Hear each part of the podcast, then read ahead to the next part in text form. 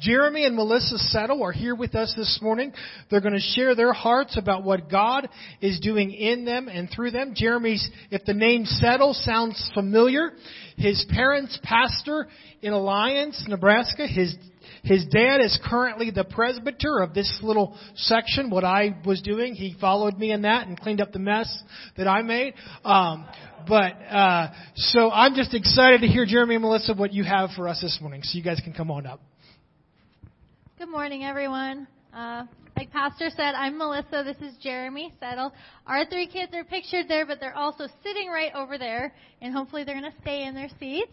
Um, but Probably not. They are okay. awesome, and grandparents have just been eating up the time with them. Um, it's been three years since our parents got to see our kids, so it's been a really special summer. Um, currently, we are missionary associates to Japan. Uh, we just got done with three years in Okinawa, Japan, and before that, we were in Africa for two and a half years. Uh, and we saw God do amazing things in Africa, and we saw Him do amazing things in Okinawa. Um, but while we were in Okinawa, we were primarily serving and working with a U.S. military church and a Japanese ministry. It was a joy to be here with you guys this morning. Thank you so much for having us. And Sunday school was wonderful.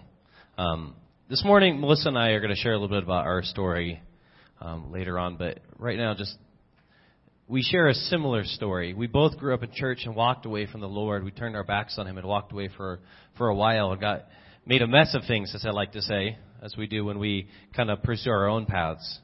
But God did something that I didn't really expect. He pursued us. When we were far off, when I was far off, God pursued us. He pursued me. And He didn't just let me be. He kept on coming after me. And something happened. I shared my testimony this morning, but in short, God transformed my life. He transformed my heart. And I, when that happened, I had this incredible passion to do that same thing that He done for us, which is to go after those who are far from Him. For me, it meant answering the call in my life to be a missionary, which, you know, it's funny, I talked about this morning that the first seed was planted for me in a, in a private school chapel, but it was also prophesied to me in kids camp three separate times in three separate states. So I love hearing the testimonies about kids camp. It matters. I'm so glad you guys send your kids, and I hope they have a blast. And I hope that the things that planted in their hearts stay in their hearts and grow like they did in ours.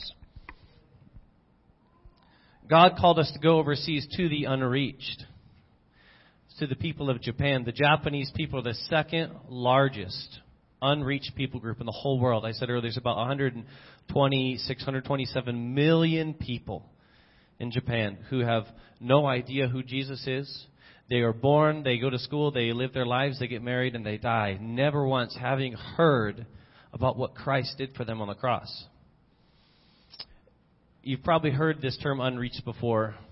And but if not, the, the way I like to explain it is through the lens of hope. In America, we hear about Jesus. But in Japan, they can live their whole lives never having the hope of hearing about Him. How would your life be different if nobody had ever told you about Jesus? You know, I know for me, when I was walking away, I knew my mom was praying me in. I knew it. And my grandma's, you know, and, and we, my mom was kind about it, but she's still slipping little marks here and there. You just let me know, you know, you may be walking away, but we're, Jesus is coming for you. You know, but people in Japan, they don't have that. They don't have that hope. And we want to bring that hope of Jesus to Japan. That is our heart. Our heart is to work with the Japanese church. We're going to go this next term to learn the language in, in the in language school. We're going to be working with the Japanese church, and our heart is really to reach the unreached, to reach the unchurched in Japan. So first of all, we want to thank you so much for having us this morning. It's a joy to be here. We love the, the worship. We love the, the joy and just the laid back nature, the, the, the liveliness of the kids in this church. Um, and it's a pleasure to be here. So thank you so much. Um, if you want to catch us after the service, we'll be at our table. I just encourage you to fill out one of those connection forms and you can get our updates. We send those updates out so you can hear about what's going on overseas.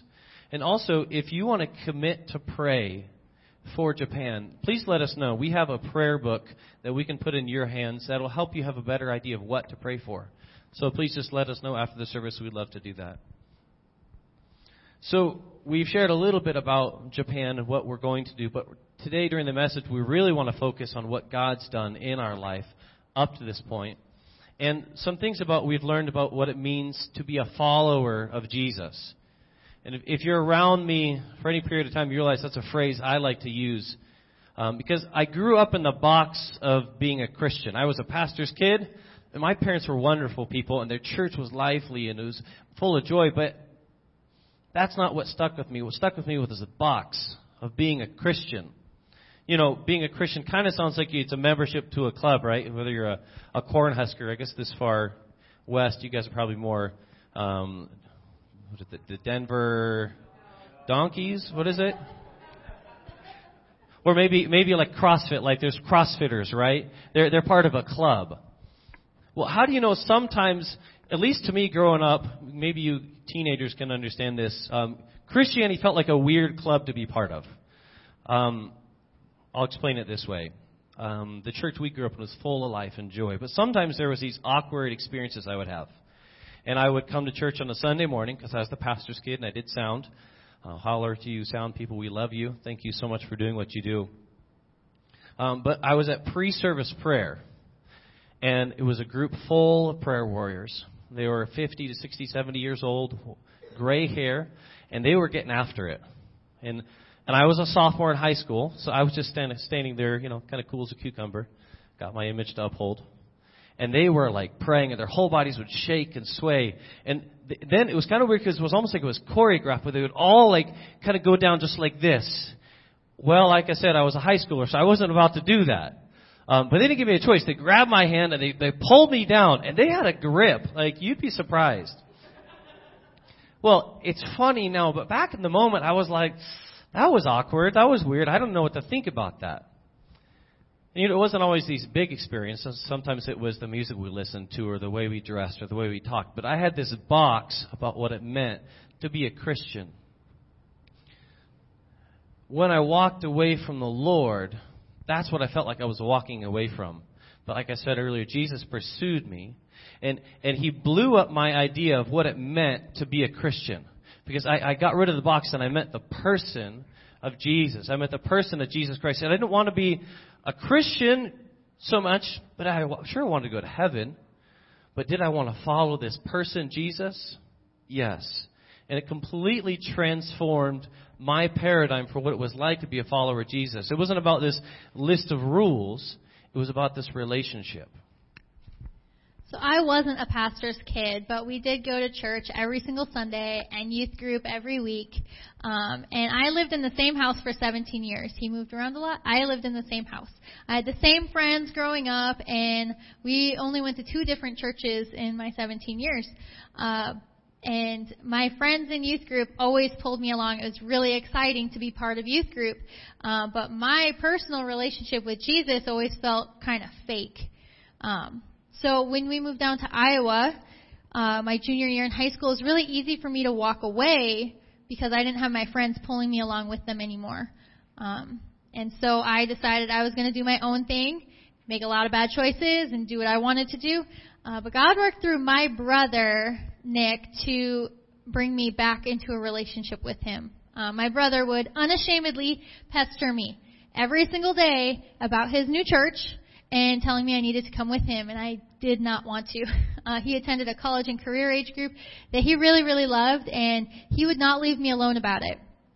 And one of those times we were driving to Lincoln because we were going to meet up with some friends and go dancing, and he it came up again. He was talking about church, and I was so upset and mad and sick of him bothering me about it that I just unloaded all of my junk, all of my years of bad choices and everything on him thinking that finally he was going to see it was not worth it to keep talking and bugging me about it. Um, but instead, he surprised me.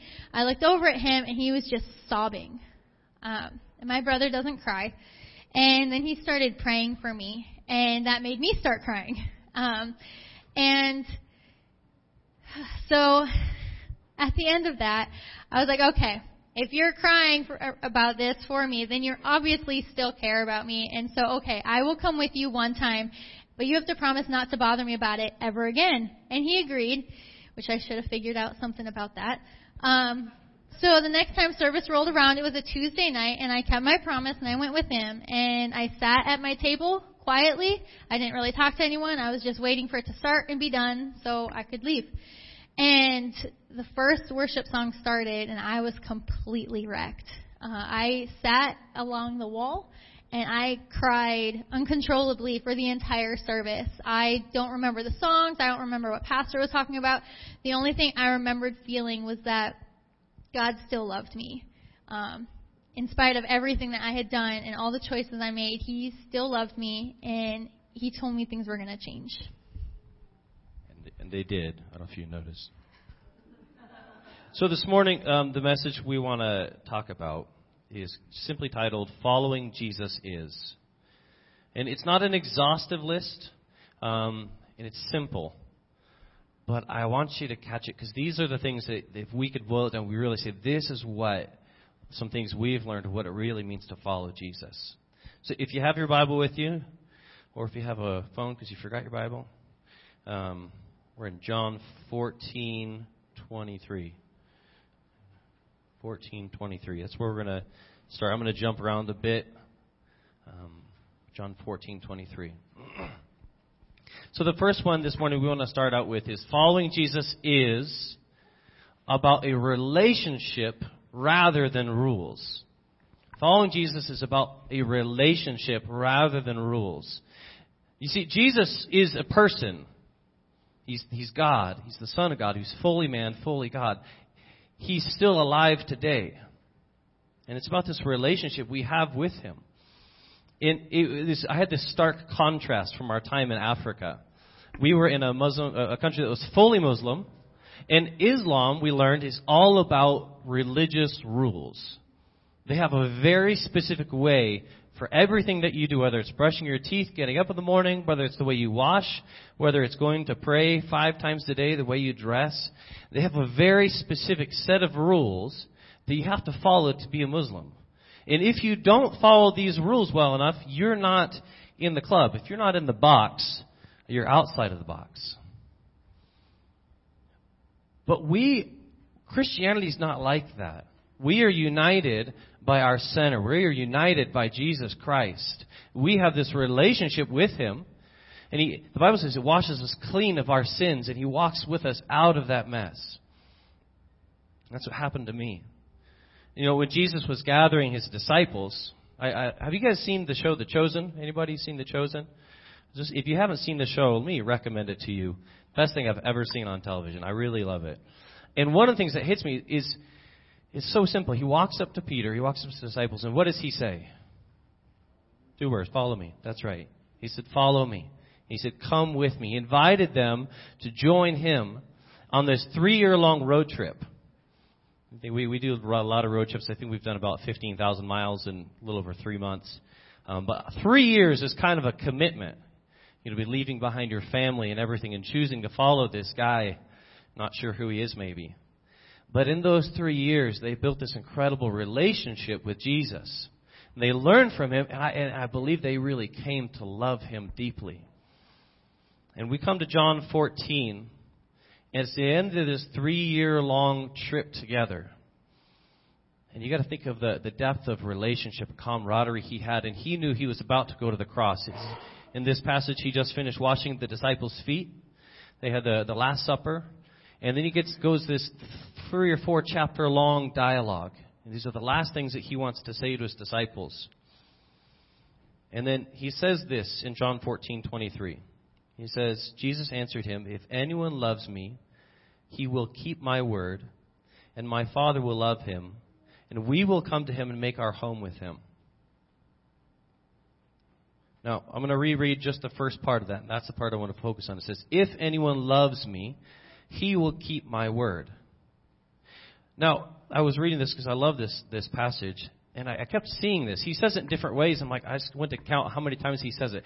He says it five times in the space of maybe two chapters, five times. And he says it in different ways. If you love me, you will obey my commandments.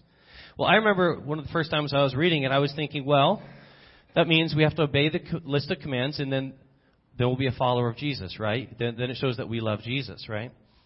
But where's the emphasis there? What I just said. The emphasis on if we obey, right? Is if it's on, it's on our action. We have to do this this list of rules. But that's not the emphasis in the passage. The, the passage is if you love me, then you will obey my commands. It's a natural outflow. It's an outflow of a relationship. In the Bible, a lot of people they encounter Jesus and they were transformed by him, and it started this relationship. And relationships they're all about trust. If you don't have trust with a person, you don't really I don't I don't believe you really have a relationship. I believe that trust is the foundation of relationships. And so when I first gave my life back to the Lord, he I was a shame wrecked, depression, anxiety, addiction ridden mess. And, and God met me there, which is incredible to me. And it blew me away because I didn't want to go to church. I felt so full of shame and dirtiness. And He said, Hey, you know, you got this part of your life, and I want something better for you there, so I want you to give that to me. And it wasn't like I had to follow all the rules all at once. He was working on this one part of my life right then. And I said, All right, God, I'll, I'll trust you with this. And I take a step of faith and I'd start to try to walk that out, and I'd fail and fall and try again and again. And sometimes it took a while, but but I'd eventually get it. And this crazy thing happened. I would have this joy, and I'd have this healing, and I felt like pieces of me were starting to be put back together. And people would look at me, and it was the weirdest thing. I, you ever had somebody come up to you like, "Wow, you're so amazing!" Like they come up to me like, "You're Jeremy, you're smiling all the time," and I was like, "Thanks." Uh, that's awkward, but Thank you. You know, they, they talk about my laugh, how, and it was such a stark difference over the course of these years that I became almost like a different person. People who knew me before were like, you are not the same person that you used to be. And it was because I had began this trust relationship with Jesus where I began, He'd give me something to do and I'd take a step of faith. And it'd take a time to get through it, and sometimes I'm, I'm a, I'm a stubborn learner, but over time, He transformed my heart and my life since I gave my life to the Lord, uh, I've tried my best to follow Him and be obedient to what He's called me to, but I haven't always gotten it right, and there have been times I've gotten it very wrong. Or I said the wrong thing, or I've done the wrong thing, or I messed up again, or I lost my patience and yelled at the kids again. Um, there's actually a time before I met Jeremy, and I was getting ready to move back to Colorado. I'd done an internship there, and um, it was all paid for. I was waiting for two months to go back for training, and God told me to stay in Omaha. And at the time, I did not like Omaha at all, and so I threw a little temper tantrum. Uh, I did stay because I wanted to be obedient, but I also let him know I was very upset about it. And even though I had a bad attitude and I got mad at him, and even though I fail and lose my patience and everything, he's he never leaves me. And it, it didn't scare him when I got mad and had my little temper tantrum. And he didn't get exasperated when I failed again. Uh, he kept walking with me through life and through those um, bad moments. and he kept encouraging me onward. And because of what I had gone through with him, I trusted him to know what was best, even if it wasn't what I really liked at the moment. Um, but sometimes we try to get ahead of God and His timeline. Uh, we were newly married in Omaha, and we wanted to change things up, and we decided there's nothing keeping us in Omaha, so why should we stay? We're going to leave and go to Seattle. You might notice this is a pattern in our lives trying to get away from Omaha. It was really, we were really excited about it. We were looking at schools for him, we were looking at apartments, and then we decided we're going to pray about this. And so we prayed, God, we're going to do this. We're going to move to Seattle. And God responded with a, wait, what? what is it you're doing? Um, I put you in Omaha for a reason. I planted you at Good News Church for a reason, and your time isn't done yet. So I think you should stay in Omaha. And so we did. We decided to stay in Omaha. Um, it was more important for us to follow Jesus and it was wiser than doing what we wanted to ourselves. And we're really thankful that we did because six months after that, uh, God started us off on our missionary journey. And I, I don't think we would be here today if we had stepped outside of that. If we'd said that we want to go, so we're just going anyways. I, I believe that God used that in a tremendous way to, to step us forward in a way that we wouldn't have been able to.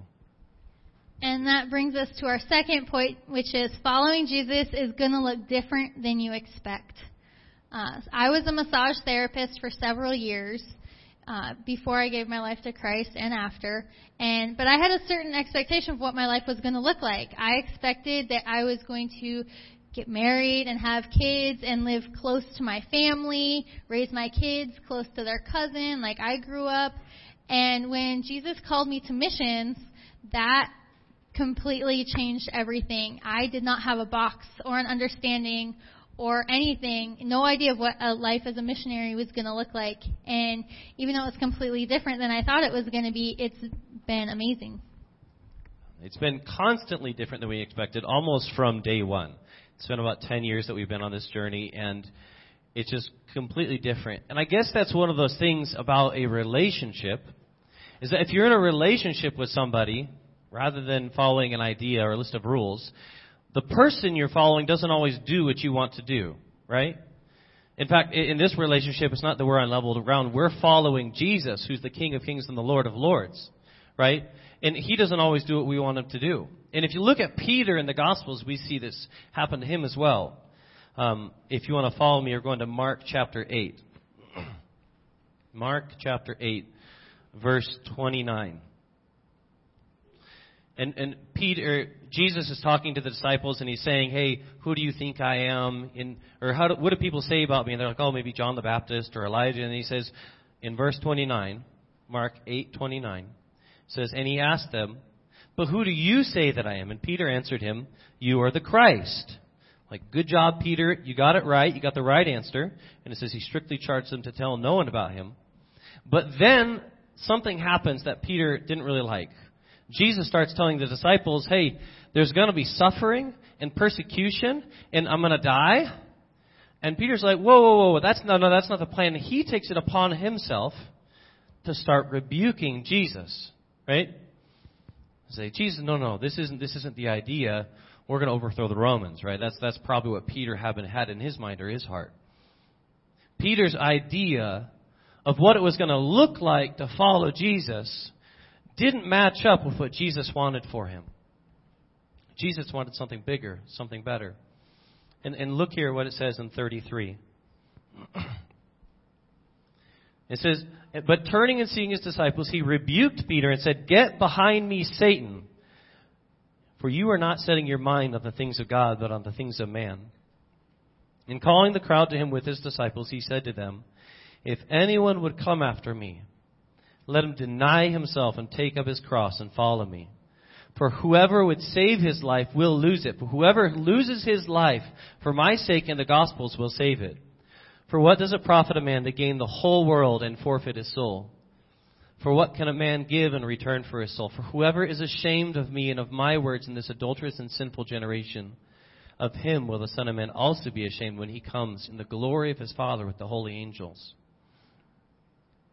Jesus said, Follow me. It won't look like you want it to look. It's going to look different, but it's going to be worth it.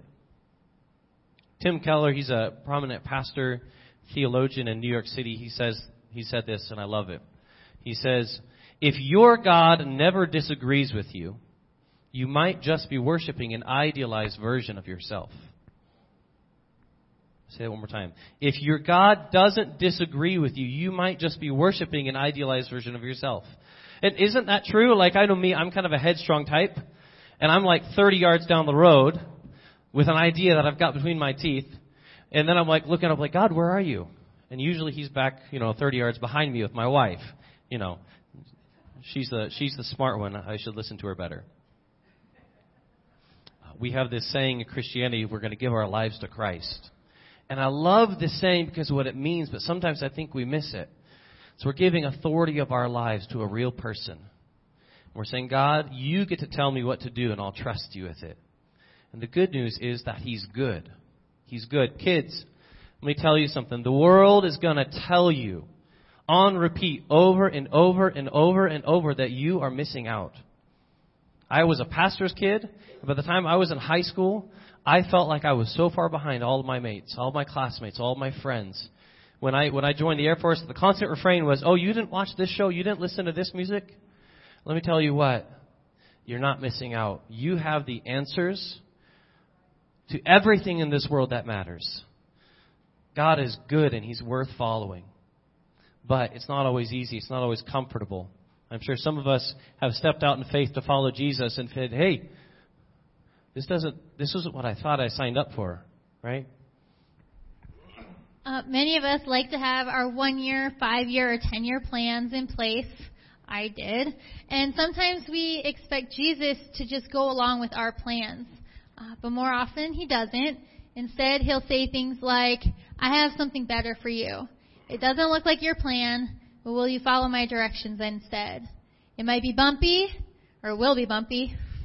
I won't show you the end, but I'm going to give you each next step when you're ready for it, and I promise I'm going to stay with you through it all.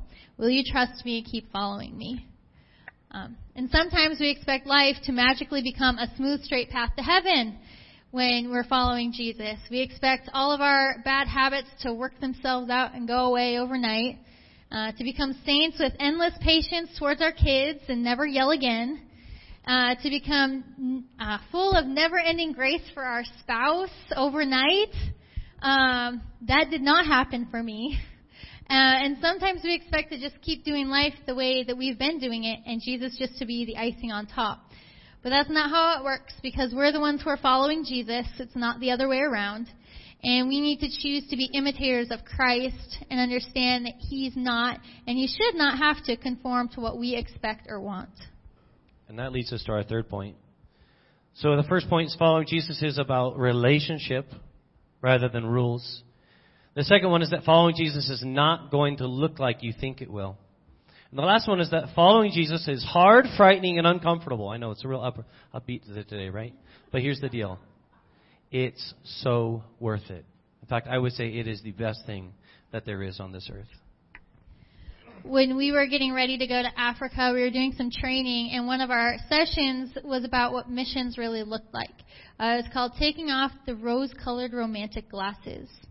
Uh, there was a panel of missionaries, some who had been in the field for five years, some who'd been in the field for 20 years, some more than that.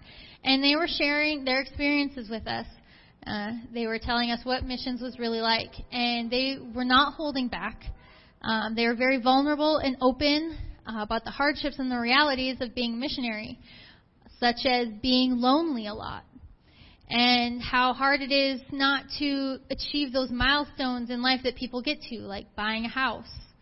How their kids miss and miss out on having close relationships with their grandparents and their aunts and uncles and their cousins. And sometimes they're living in a country where it's not okay to have any kind of pets.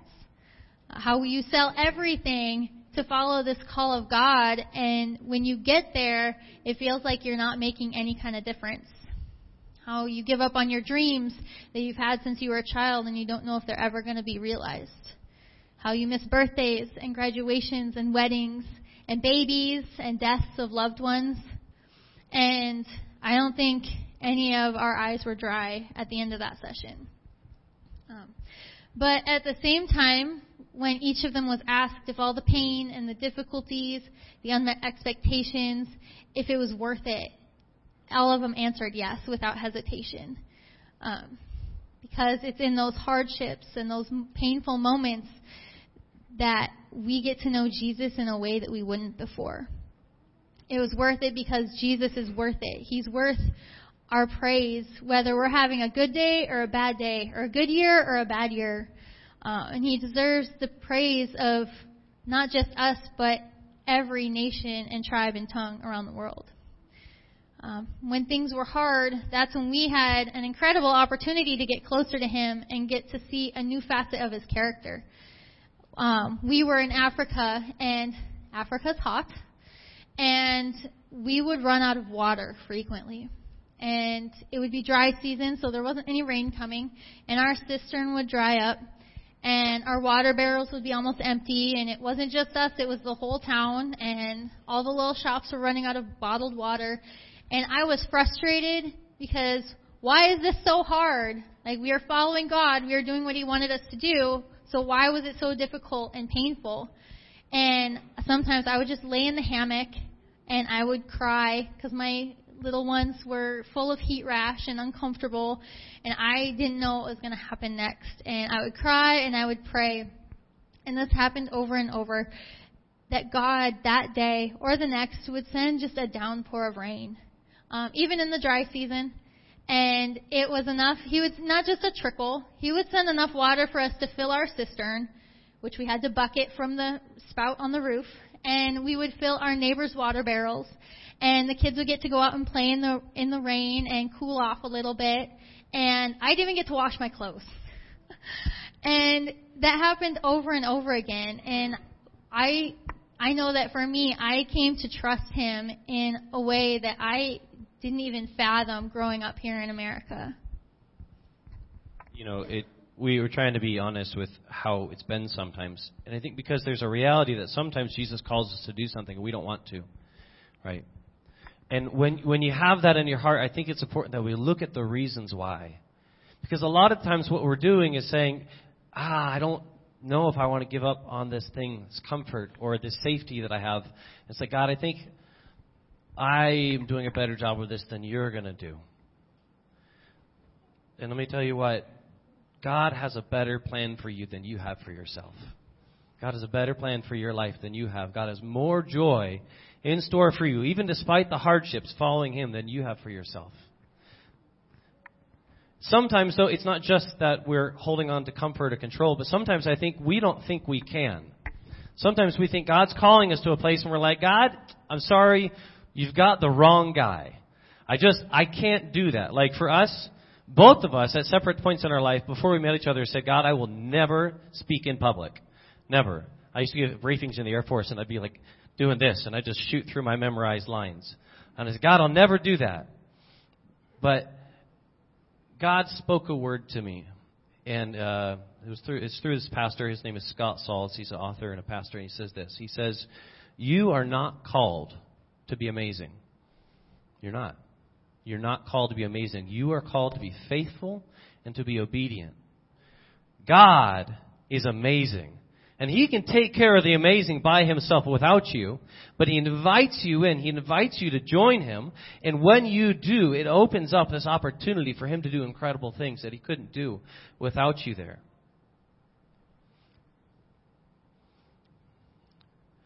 After Jesus rebuked Peter in Mark 8, and he called him Satan. You, you think Peter would have gotten it, but he didn't get it. He's kind of like me. He's kind of hard-headed. And he went on, as you know, to deny Jesus three times. As, as Jesus was taking, was being taken to be crucified. Can you imagine how he felt? I mean, Peter has this opportunity that only 12 guys in the entire history of the universe had, which is to be one of the 12 disciples of Jesus. And he spent three years with Jesus closely. And he had this opportunity. And in Jesus' moment of what he probably thought was his moment of greatest need, Jesus, uh, Peter turned his back on him. And he, I can't imagine that he probably felt so horrible. What we do know is that he went back fishing. He went back to doing what he knew. We pick this up in John 21. Peter was fishing when Jesus found him. Jesus came back from the dead and he sought Peter out. It says in John 21, verse 15, it says this. He says, Simon, son of John, do you love me more than these? And he said to him, Yes, Lord. You know that I love you. And he said to him, Feed my lambs. Do you remember earlier Jesus said, If you love me, then you'll obey me, right? You'll, you'll follow me. And he asked him, Hey, do you love me? He says, Yes, you know I love you. Feed my lambs. He said to him a second time, Simon, son of John, do you love me? He said to him, Yes, Lord. You know that I love you. And he said to him, Tend my sheep.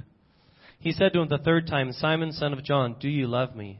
And Peter was grieved because he said to him the third time, Do you love me? And he said to him, Lord, you know everything.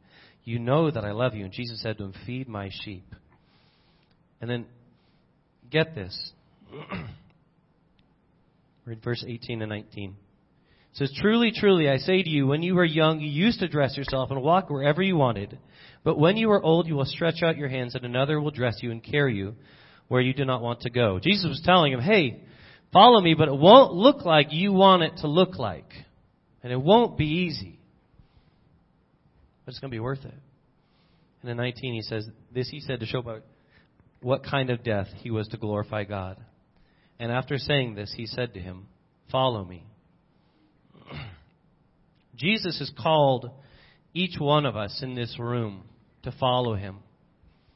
Each one of us, as we're following him, there are things on this path that we're following him, and he's, he's saying, Hey, give me this part of your life. You know, I, I need you to speak to this person. I love it what the youth said. They said, Hey, I want to be better classmate to my classmates. I want to be a better brother to my brothers. I wish I'd been a better brother to my brother who passed away.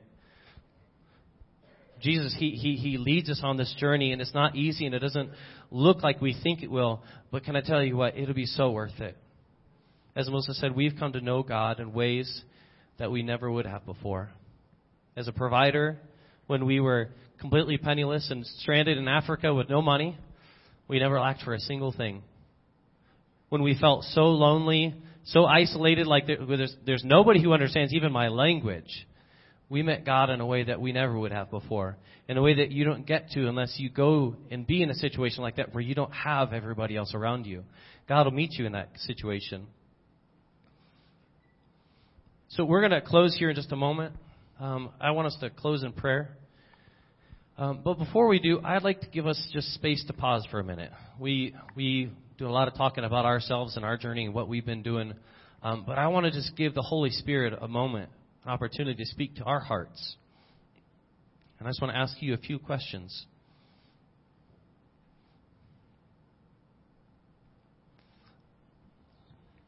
So, can I ask you, where are you at in your walk with Christ?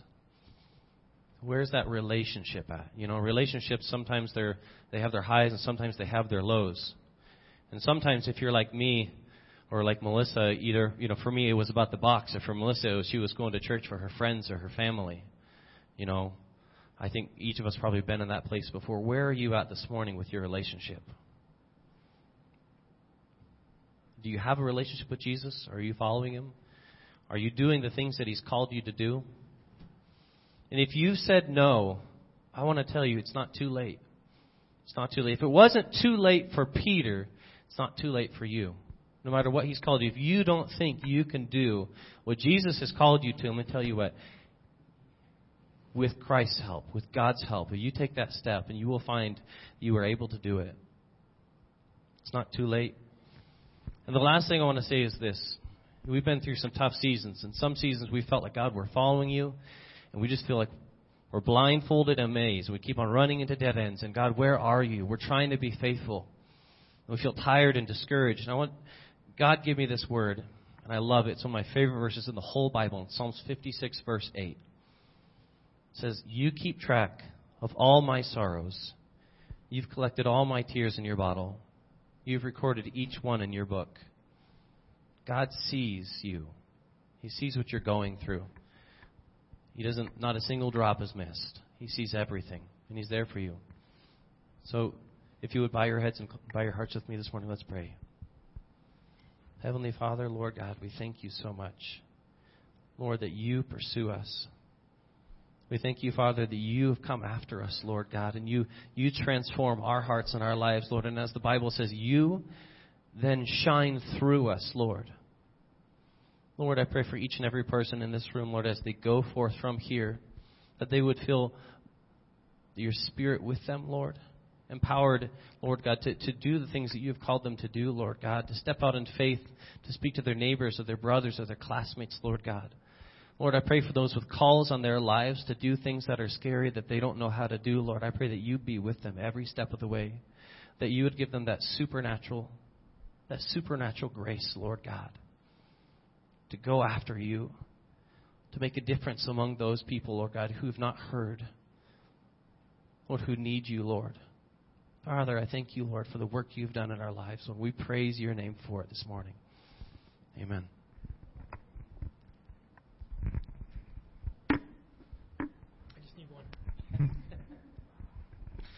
Uh, so to conclude service, typically at this time I ask the missionaries to come up.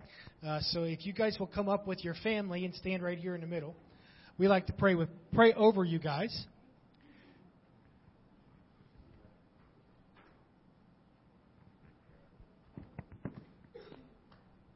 But this morning I want to do something else as well, and I want to ask because we heard some high school students who felt a call of God or the power of God, God encouraging them for what was coming. So if our high school students can come up here and stand next to this family, the ones who went to camp, that would be great. High school, junior high, whatever you are. If you felt like God was putting a challenge on your heart to reach your school, uh, if you mean what you said earlier, that's what I'm talking about.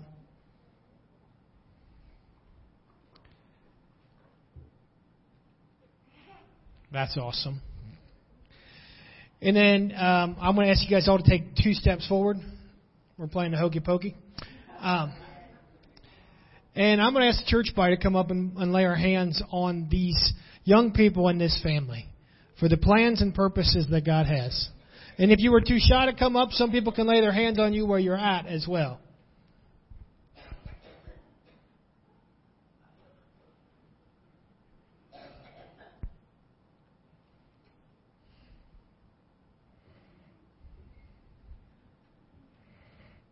There's room in the back. There's always room in the back.